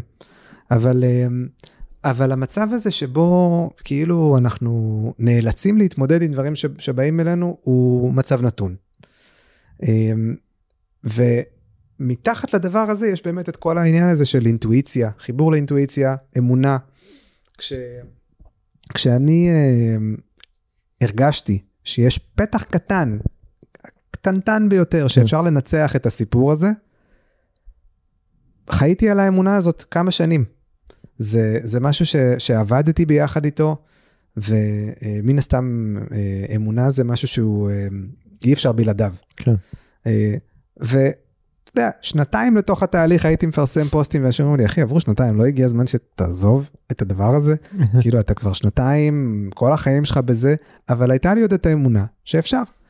כשנגמרה לי האמונה הזאת, עזבתי. ואז ניצחתי. זה הכי מצחיק, שכאילו, כשעשיתי את המקסימום ועזבתי, אז הדברים גם עוד המשיכו זה לפעול. גם מעניין, כאילו זה, אם אני חוזר רגע לשיחה שלנו שהייתה על אה, על לשחק על המגרש, אז, אז כאילו זה לשחק, אבל באיזשהו שלב אתה, זה גם, אתה יודע שאנחנו יודעים לשחק על מגרש, לא משנה מה המגרש, אנחנו מאוד מחוברים לתוצאה, מה אנחנו רוצים להשיג מהמשחק הזה, מהמם. מה המשמעות של לנצח בו וכולי. וכאן מה שאתה מתאר זה שבאיזשהו מקום הצלחת להתנתק מהתוצאה, כאילו באת לשחק, אבל כאילו התוצאה כבר פחות הייתה דבר משמעותי. כי היה לי את הסרט. אה, כן. הסרט היה תרפיה. אה, הסרט נתן לי כל הזמן אוויר, כי הודו היא נורא איטית. אז אני בא למשטרה ואומרים לי, תקשיב, הפגישה הבאה זה עוד שבועיים. Mm. וברגיל אני כזה, מה עוד שבועיים? מה אני אעשה פה עכשיו שבועיים? אני כזה, אה, אוקיי, יש לי זמן לצלם. אני אצלם ואני אראיין אנשים ואני אעשה עוד משהו שייתן לי את הסיבה להיות פה. אז האומנות, זה, למה אני כל כך אה, עקשן על להוציא את זה כאומנות? כי זאת הסיבה היחידה ששרדתי את המסע הזה. Hmm. אם לא היה לי את הסרט, אני חושב שהייתי נשאר בהודו כנראה חודש או חודש וחצי, כן, וזהו. ומתעצבן והולך הביתה. כי למה? כן, יש לי חיים, בס- בסוף הסכום הזה זה לא משהו שאי אפשר להתאושש ממנו. נכון. והעובדה שהפרויקט הזה היה שם, כל הזמן כזה הכניסה לזה, אה, הכניסה לזה חיים. כן. זה היה כאילו, זה קורה, יאללה, אני יכול להכניס את זה לסרט ואת זה לסרט. וכשהם הזמינו אותי להעיד, אני כזה, וואי, אני אכניס אותו לסרט, כאילו, Hmm, כל הזמן זה, זה גרם לזה להיות משהו גדול ממני. כן. אם לא היה את הסרט או הספר הזה עכשיו, אז זה פשוט היה נשאר סיפור שלי, שהייתי מדי פעם מספר לאנשים כשהיינו יושבים, אה, אתה יודע, בארוחת ערב או משהו כזה, שתכף כבר נמאס לי לעשות את זה, כי אני עושה את זה הרבה. איך יקראו לספר אגב? כרגע הספר נקרא אל תהרוס לי את הודו. Hmm. אמ, שזה, מאיפה שזה מגיע, זה כשהייתי מעלה את הנושא הזה של עוקצים ותרמיות, זה המשפט זה שהייתי שומע. אחי, עזוב, אל תהרוס לי את הודו, בוא, Hmm. אז תתעסק בדברים הטובים, סע, תהנה, כאילו, אני לא רוצה לשמוע על זה. כן. אמ, אפשר להבין אה, למה, אבל, אמ, אבל זה, כן, זה השם שלו, ו... כאילו בכל מה שקשור ל... אה, ללהוציא את זה באמת כאומנות, זה כבר, ה... זה הפך להיות ה closure האמיתי. הספר מבחינתי הוא, הוא כמעט ה closure המלא. אם לא יצא אף פעם סרט, אני מן הסתם מתעקש על זה, כן. אבל אם לא יצא, בסדר, אוקיי. אבל משהו, להוציא מזה משהו, זה היה מבחינתי must. כשהדבר הזה יצא, אני אוכל, אוקיי, closure, די. די לספר את הסיפור הזה, והנה גם, אתה יודע, וכל התובנות חיים, כל הדברים המעניינים, עכשיו, נמצאים שם, זהו. כאילו אפשר ל... אפשר אה, להמשיך הלאה. זה, זה מצחיק, אתה יודע, חשבתי על זה היום, שגם אני ואתה נפגשנו סביב הספר שלך. אוקיי, תסביר. אה, הייתי באיזושהי הדרכה שלך שם בבני ברק, איפה זה? אוקיי, ב- כן. בקמפוס. נכון. ובהדרכה מקבלים אה, ספר, אה, אוקיי. ולקחתי את הספר, לא היה לי מושג מה אני לוקח. איזה מהם זה היה גם? אה, להגשים. נגשים. יש לי אותו פה, יאללה. הבאתי שתעשה לי הקדשה. אה, אוקיי, קדימה, יאללה. אה, ולקחתי אותו איתי לתאילנד. בדיוק עזבתי עבודה אצל אדם טל ונסעתי לתאילנד, ובספר שם, בין השורות, הרגשתי את התחושה הזאת, בדיוק את אותה אינ- אינטואיציה של, או, הנה המנטור שלי, nice. Mm, כאילו זה היה, הייתי כבר ב mentor shopping לפני, וזה כזה סגר את זה. וזה משהו ש... כמה, מתי כתבת את הספר הזה? הוא חגג עכשיו 10, זה ממש יצא בינואר אה, 2012.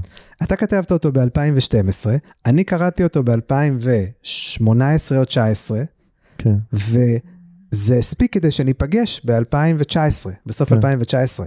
אז ה- ה- זה הפך את התובנות האלה והסיפור חיים האלה למשהו שהוא הוא מוליד לך מפגשים עתידיים בחיים. נכון. גם הפודקאסט הזה נולד מזה שאתה יום אחד כתבת ספר ב-2012, לא חשבת שזה יעשה את זה. לא. כתבת לא. בשביל לכתוב. נכון. אז יש כוח לדבר הזה שהוא הרבה מעבר לאם היית מלמד את הדברים האלה בכיתה. כן, זה נכון. וזה בדיוק מה שאני מנסה... כן, אני חושב שספר בכלל, עבורי לפחות, זה זה כמו סוג של ילד, זה משהו שאתה משאיר אחריך, גם כשלא תהיה פה. זה Exactly. משהו, אתה יודע, זה, זה משהו מאוד uh, משמעותי. Uh, אתה יודע, לפעמים אני רואה אנשים לפעמים, שולחים לי תמונות של הספרים שלי שהם על המדף, אצלם בבית, בכל מיני מקומות, או נתקלים בו בכל מיני מקומות.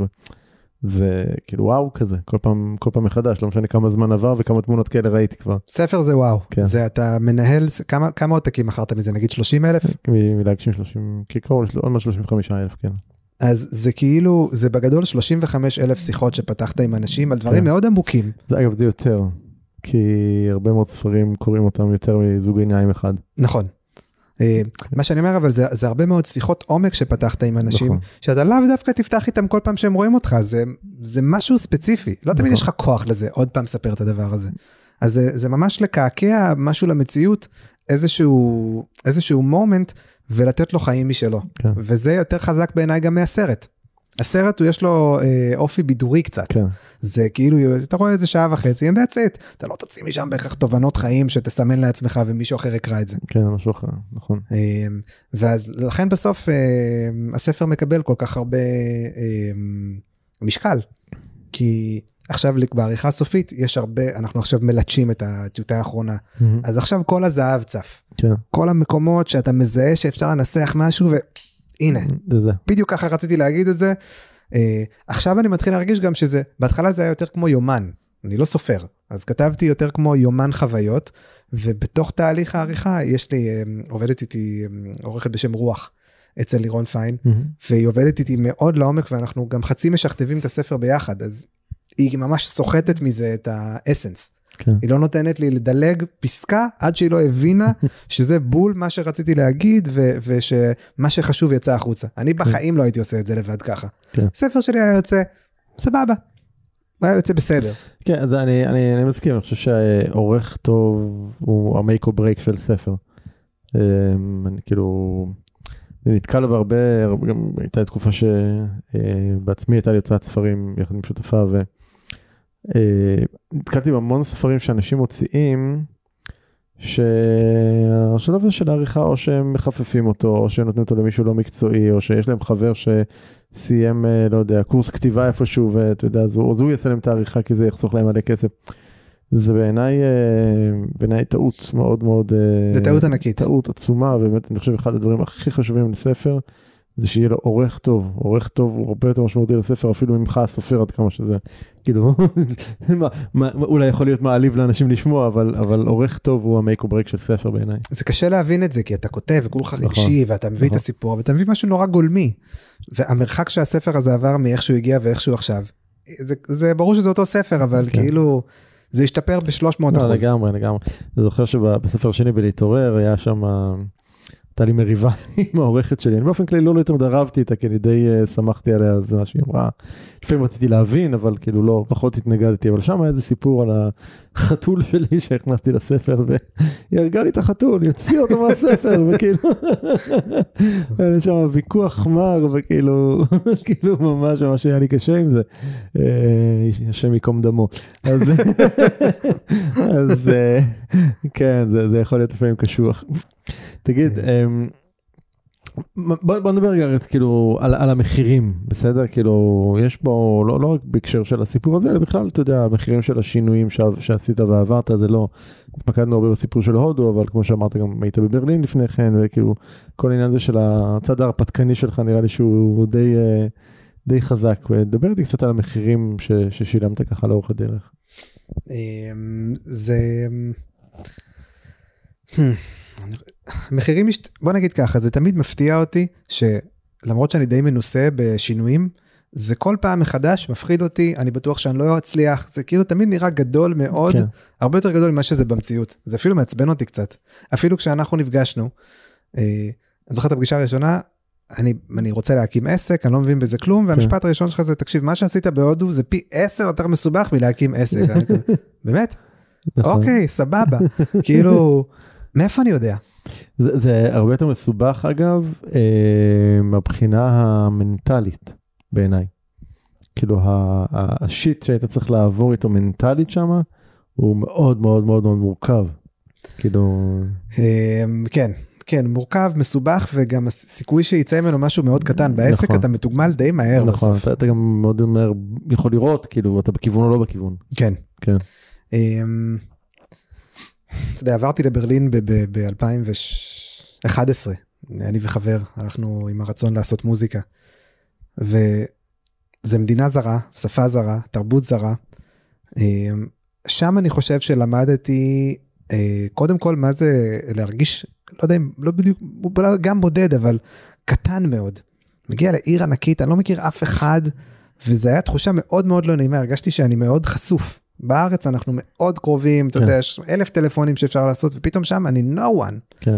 אני זוכר שבחודש הראשון אה, גרנו באיזה, גרנו באיזה בניין, ויש שם פרויקט כזה שיש כמו, אה, כמו מרצפות כאלה מזהב, אה, לפעמים בבניינים, שזה אה, אנדרטאות לש- לאנשים, ליהודים Mm, שגרו. כן, כן, נכון. זוכר שיום אחד עליתי הביתה, הייתי שם לפני כמה חודשים, אז גם הסתכלתי על ה...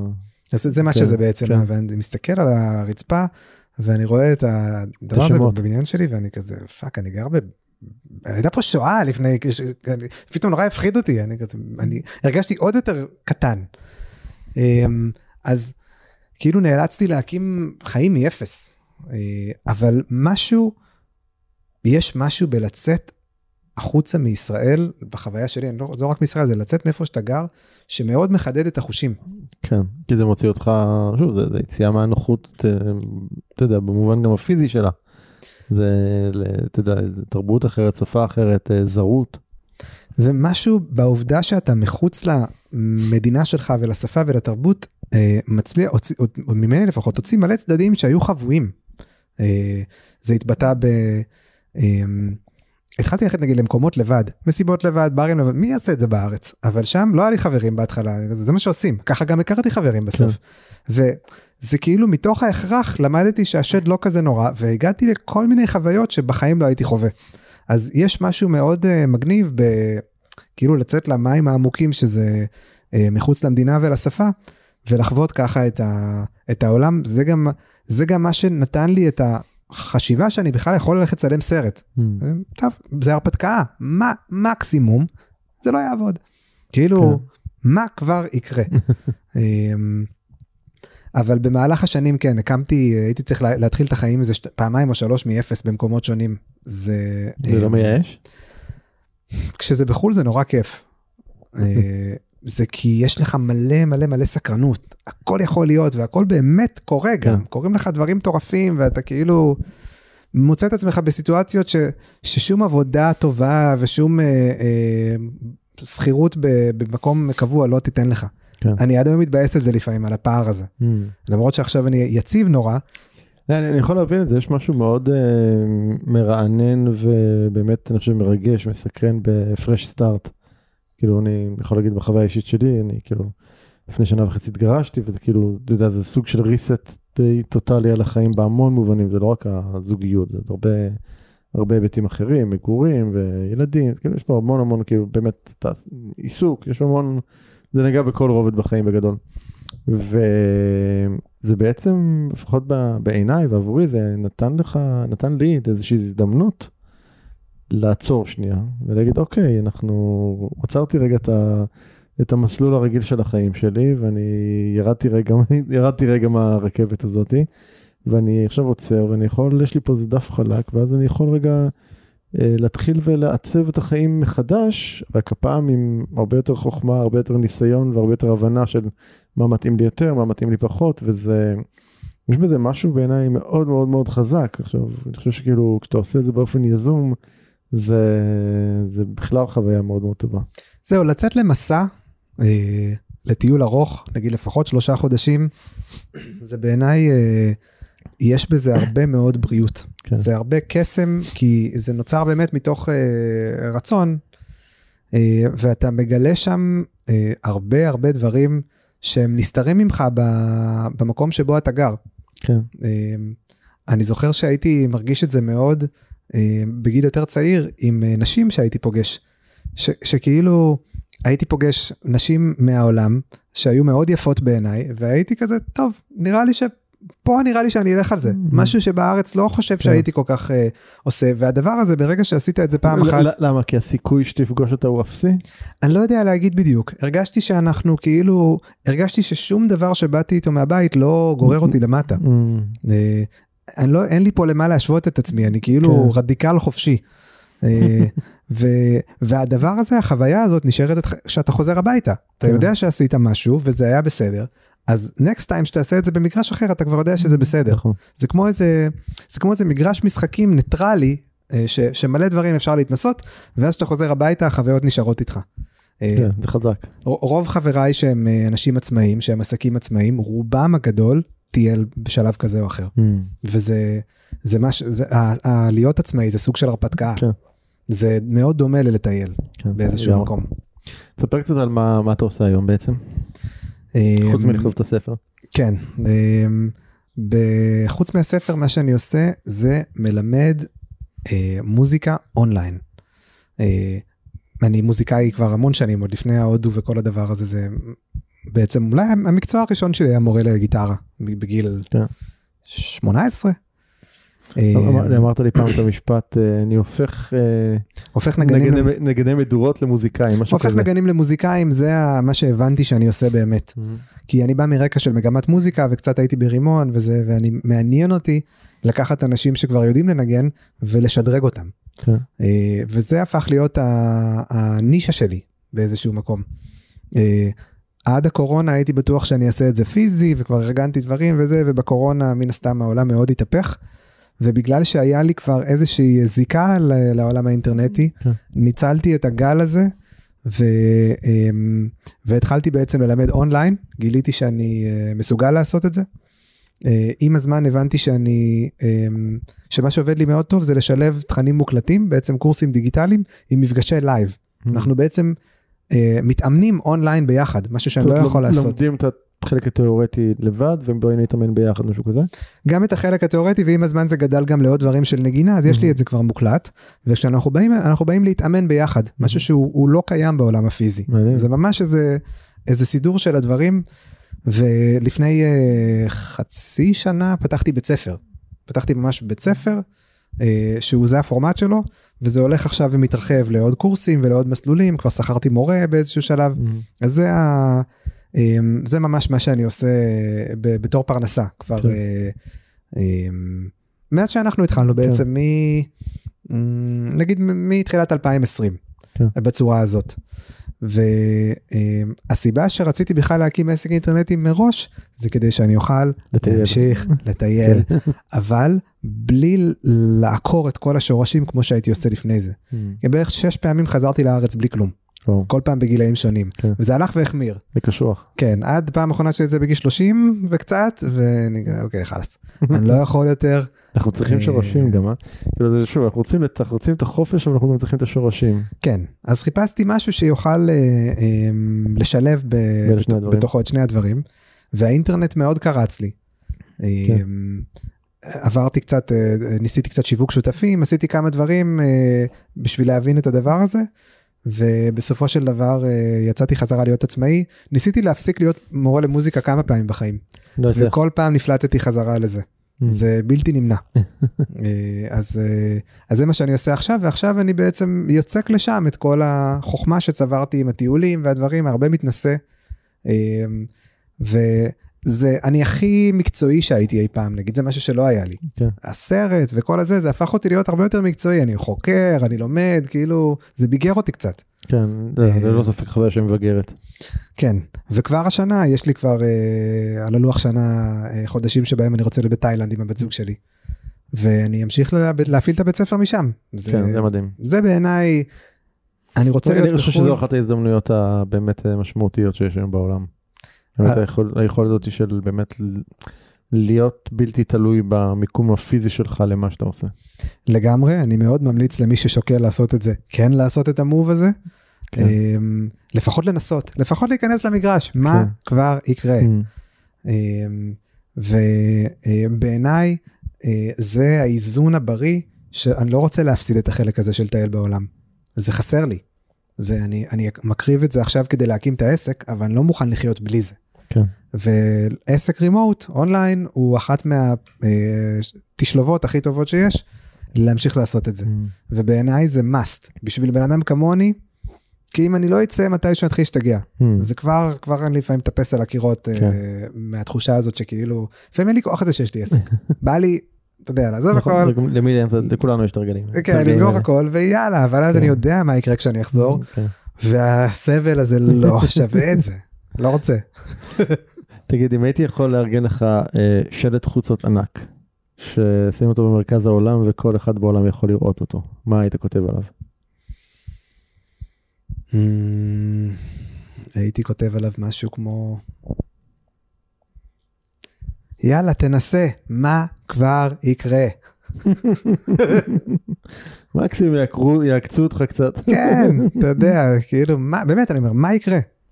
זה, זה, זה משהו שאני מזכיר לעצמי הרבה, כשאני רוצה כן. לעשות משהו חדש ויש בי התנגדות והגוף שלי מתכווץ ואני רק מוצא תירוצים למה לא. לא, באמת, מה הכי גרוע שיקרה? כן. לרוב זה שטויות.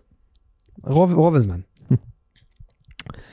אמ, יש משהו שהייתי צריך לשאול אותך עוד ולא שאלתי? אמ, זה לא בקטע של שאלה, אה, זה יותר כמו אמ, בעצם, אה, הנה, הנה משהו מעניין. את, הס- את הספר הזה Mhm. אני בחרתי להוציא במימון המונים. זו פעם שלישית כן. שאני עושה מימון המונים על הפרויקט הזה. קטע. היה- זה חוצפה בפני עצמה. כן? אבל אה, מישהו שאל אותי פעם, אה, אם הייתי יכול לתת לך עכשיו את הסכום שאתה רוצה לגייס, שזה כמה עשרות אלפים, מהמם. או הדסטארט, מה אתה כן. בוחר? הייתי עושה את ההדסטארט, למה? כי זה לא הכסף, אני יכול להרוויח את הכסף הזה בעסק שלי. כן. זה א', העובדה שזה כבר מגיע לאנשים. נכון, זה זה כמו מכירה מוקדמת באיזושהי צורה. כן, זה כבר מגיע לידיים של אנשים, וזה מוציא ממני הרבה יצירתיות. אמ, החשיבה על ההדסטארט, ההכנה, כן. ה- אמ, אני שולח, שלחתי הודעות לכל מיני אנשים שאני כבר לא בקשר איתם, שאני כן בקשר איתם, זה מוציא ממני ים של יצירתיות, כן. וזה מוציא דברים לעולם שהם שווים נורא, שלא היו יוצאים אם הייתי מקבל את הכסף הזה. כן, זה נכון. וכן, אז זה, זה כאילו, זה משהו שקורה תוך כדי, אה, הפרק הזה הוא, הוא סוג של בתוך העולם הזה של ההדסטארט, הוא נולד מתוך זה, אבל לא רק, הייתי כן. בה anyway, גם אם לא כן. הייתי עושה את ההדסטארט היינו מדברים על הספר נכון. הזה. אה, אבל זה, זה הוציא ממני, זה נתן לי איזה תנופה, כן. האמת. אה, לעשות דברים ואני מרשה לעצמי לבקש דברים מאנשים ואני תמיד מופתע שאנשים מאוד אוהבים לתת. לגמרי. ו... אז אנחנו נשים גם אה, קישור מהדף של הפרק הזה לפרויקט של ההדסטארט ומי שירצה לקרוא את הספר אז אה, יש שם גם עוד מתנות שוות אז לגמרי. יוכל להגיע יוכל להגיע לזה פשוט תיכנסו לאתר של הפודקאסט doingchange.co.il תגללו לדף של הפרק של אמיר עם אמיר ותוכלו משם להגיע בקלות. לגמרי. אני ארגן, אני מארגן באמת שורות שוות, כי כן. זה כבר פעם שלישית שאני עושה, אז כבר יש ניסיון. כן. טוב, אמ, יש משהו שהיית רוצה לשאול אותי? אמ, מתי אתה מוציא עוד ספר? או, אז האמת שאתמול הייתה איזה סוג של פריצת דרך, ממש ככה, השאלה שלך כנראה לא הגיעה סתם. נפגשתי עם אה, אילן אה, מהוצאת פראג, מי שהוציא את הספרים הראשונים שלי, ו...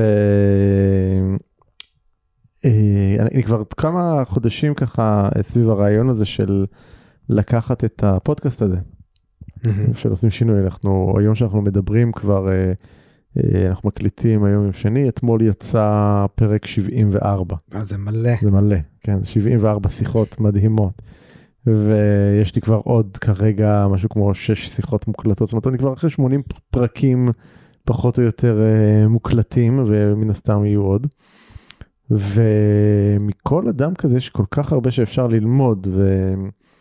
אה, אז הקונספט היה, כאילו שכבר כמה חודשים מסביבו זה באמת לראות איך אני מוציא מה, מהפרקים האלה איזשהו ספר סביב, שיקרה מן הסתם גם כנראה עושים שינוי, אבל, אבל אה, זה, זה היה אצלי תקוע כאילו קצת בפורמט ולא הייתי סגור וכאילו זה יהיה מבוסס רק על האנשים של הרעיונות, זה כאילו מי בוחרים ומי מתאים, כאילו לא, לא היה לי סגור, ואתמול בשיחה אה, עם אילן אז פתאום יצא איזשהו, כאילו משהו כזה, משהו הקליק.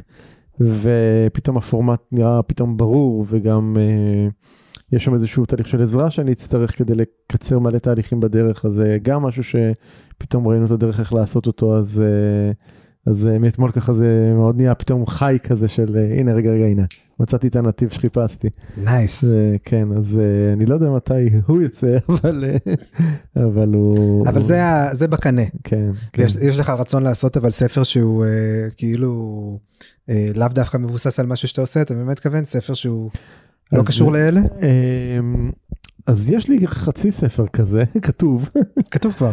אה, כשהיינו בטיול בחו"ל שם שם ב-2016 אז אה, באחת התחנות הגענו לאיזו עיירה קטנה בצפון תאילנד שנקראת פאי והיינו שם חודש.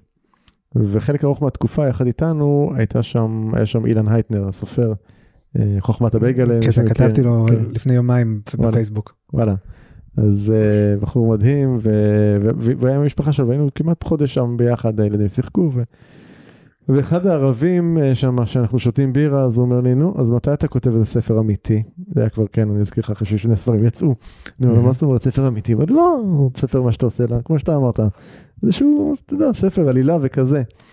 והוא אתגר אותי. והוא אמר לי בוא נעשה איזשהו אה, תרגיל כאילו כל שבוע תוציא תכתוב אלף מילים. כל שבוע שלח לי אני, אני משב אותך. ואמרתי לו סבבה זה היה בלילה שישבנו על הבירה למחרת בבוקר חיכה לו במייל אה, פרק ראשון עם אלף מילים.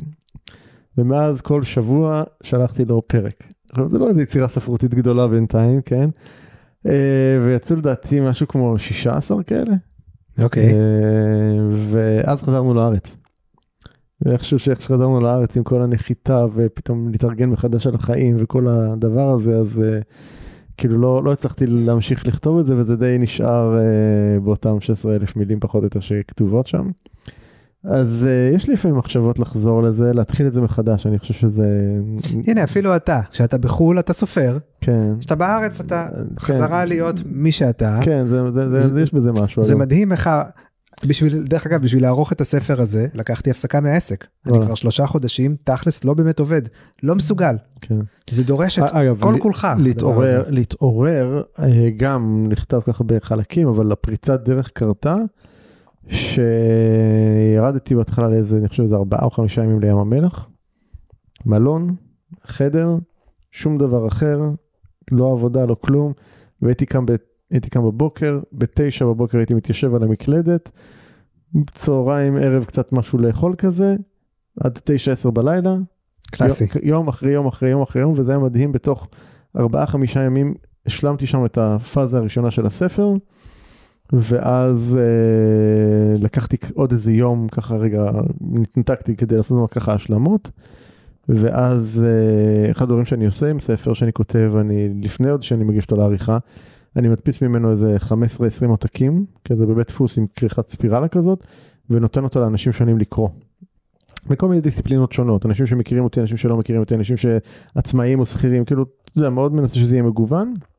נותן להם איזה חודש לקרוא ולהחזיר לי, ואז עם כל אחד כזה אני נפגש ולוקח משובים, ואז לקחתי עוד פעם איזה שלושה ימים בצימר במגדל שם מעל הכנרת, וישבתי, כאילו לקחתי את כל ההערות של כולם ועשיתי את כל התיקונים, ואז היה לי כתב יד שמוכן לעריכה. וזה הסממן, אה, להתנתק, כן, לצאת מהעולם כן. שלך, זה לא חייב להיות לחו"ל. לא, לא, זה חייב, זה, כאילו, כן, זה קשה מאוד בשוטף לעשות את זה. יש משהו בעבודה יצירתית שזה כל כך דורשני, כן, אה, לא יודע להסביר את זה, אבל עובדה שלא יכולתי לעבוד בזמן הזה. נכון. לשמחתי, עשיתי מספיק עבודה כדי שיהיה לי איזשהו buffer עם הכסף שאני לא אהיה חייב, כן.